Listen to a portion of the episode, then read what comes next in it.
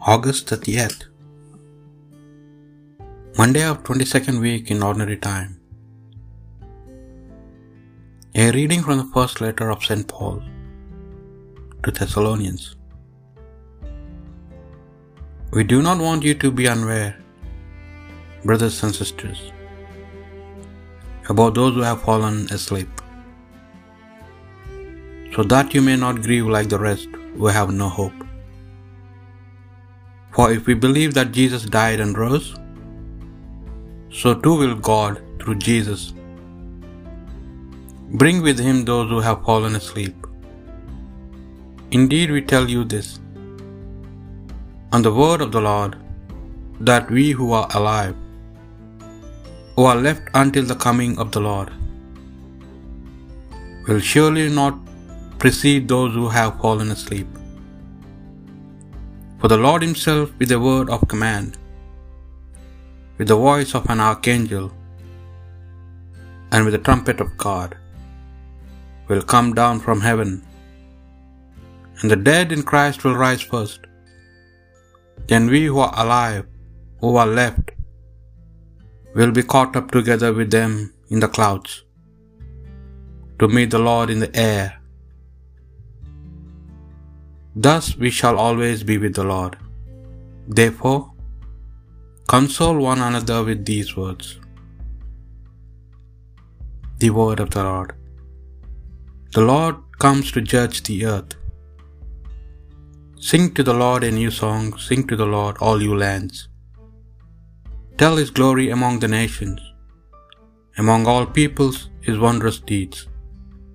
For great is the Lord and highly to be praised.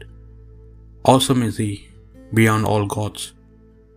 For all the gods of the nations are things of naught, but the Lord made the heavens. Let the heavens be glad and the earth rejoice. Let the sea and what fills it resound. Let the plains be joyful and all that is in them. Then shall all the trees of the forest exult before the Lord, for he comes, for he comes to rule the earth.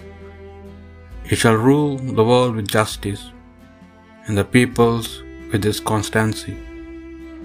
The Lord comes to judge the earth. A reading from the Holy Gospel according to Luke.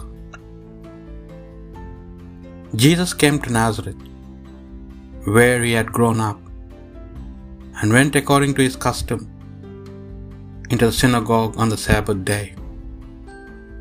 He stood upright and was handed a scroll of the prophet Isaiah. He unrolled the scroll and found the passage where it is was written, The Spirit of the Lord is upon me, because he has anointed me to bring glad tidings to the poor. He has sent me to proclaim liberty to captives and recovery of sight to the blind, to let the oppressed go free, and to proclaim a year acceptable to the Lord. Rolling up the scroll, he handed it back to the attendant and sat down. And the eyes of all in the synagogue looked intently at him. He said to them, Today this scripture passage is fulfilled in your hearing. And all spoke highly of him, and were amazed at the gracious words that came from his mouth. They also asked, Is this not the son of Joseph? He said to them, Surely you will quote me this proverb Physician, cure yourself, and say, Do here in your native place. The things that we heard were done in Capernaum. And he said, Amen, I say to you, no prophet is accepted in his own native place.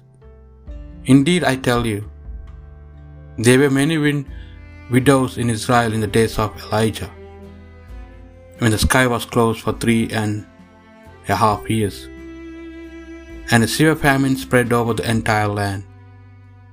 It was to none of these that Elijah was sent, but only to a widow in Zarephath in the land of Sidon. Again, there were many lepers in Israel during the time of Elisha the prophet. Yet not one of them was cleansed, but only Naaman the Syrian. When the people in the synagogue heard this, they were all filled with fury.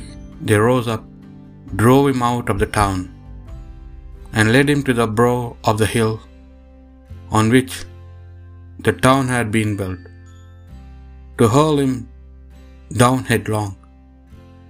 But he passed through the midst of them and went away. The Gospel of the Lord.